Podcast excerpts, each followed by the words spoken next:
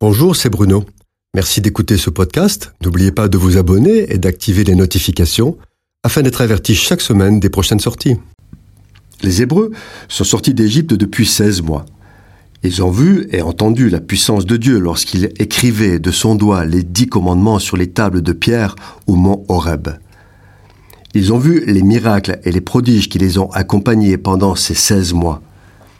Ils ont construit le tabernacle sur lequel repose une nuée de feu la nuit, et le jour une colonne de fumée qui atteste de la présence de Dieu. Ils sont sur le point de pénétrer dans le pays promis. Ils sortent du désert de Paran et s'installent dans une zone au sud du pays promis appelée Kades Barnea. Avant d'entrer dans le pays, Moïse envoie des hommes pour l'explorer. Ces hommes sont de retour au bout de 40 jours. À leur arrivée, ils font un rapport de ce qu'ils ont vu et confirment que c'est vraiment un pays béni où coule le lait et le miel.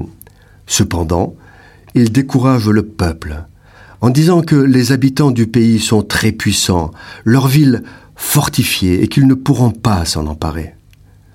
La peur s'empare des Hébreux qui pleurent et se mettent en colère contre Moïse, Aaron, Josué et son ami Caleb. Ils veulent nommer un autre chef et retourner en Égypte. Seul Caleb et Josué s'opposent à eux.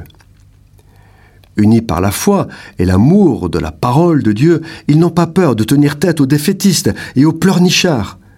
Mais leur énergie ne suffit pas, c'est la révolte. Ils risquent leur vie tellement la foule est en colère, et pourtant, ils ne reculent pas. Et si Dieu n'était intervenu, le pire serait arrivé.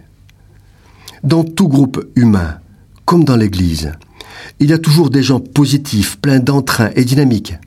Et puis il y en a d'autres qui voient toujours le mauvais côté des choses, prompts à se décourager, critiquer ou se plaindre. Que de fois les enfants de Dieu, comme Josué et Caleb, doivent résister au courant de ce monde, prendre position, affirmer leur foi dans la parole de Dieu et sa justice. Malheureusement, dans les systèmes religieux, quels qu'ils soient, la tendance au compromis avec le monde est une grande tentation. C'est le danger de l'assimilation, du conformisme, des concessions au mal dans la crainte de déplaire et l'illusion de convaincre. Les églises sont fréquentées par des personnes très différentes, n'ayant pas les mêmes niveaux de connaissances bibliques et spirituelles. Certains vivent un pied dans l'église et l'autre dans le monde. Le rôle de l'Église est de les accueillir, bien sûr, et de les enseigner. C'est toujours un danger si les responsables spirituels n'ont pas de conviction forte quant à la ligne de conduite à tenir dans la soumission à la parole de Dieu, dans la connaissance et la crainte du Tout-Puissant. Ce n'est jamais en faisant des concessions au monde et des compromis avec les exigences de la parole de Dieu que l'on grandit spirituellement et que l'on amène les âmes à la repentance et à la conversion.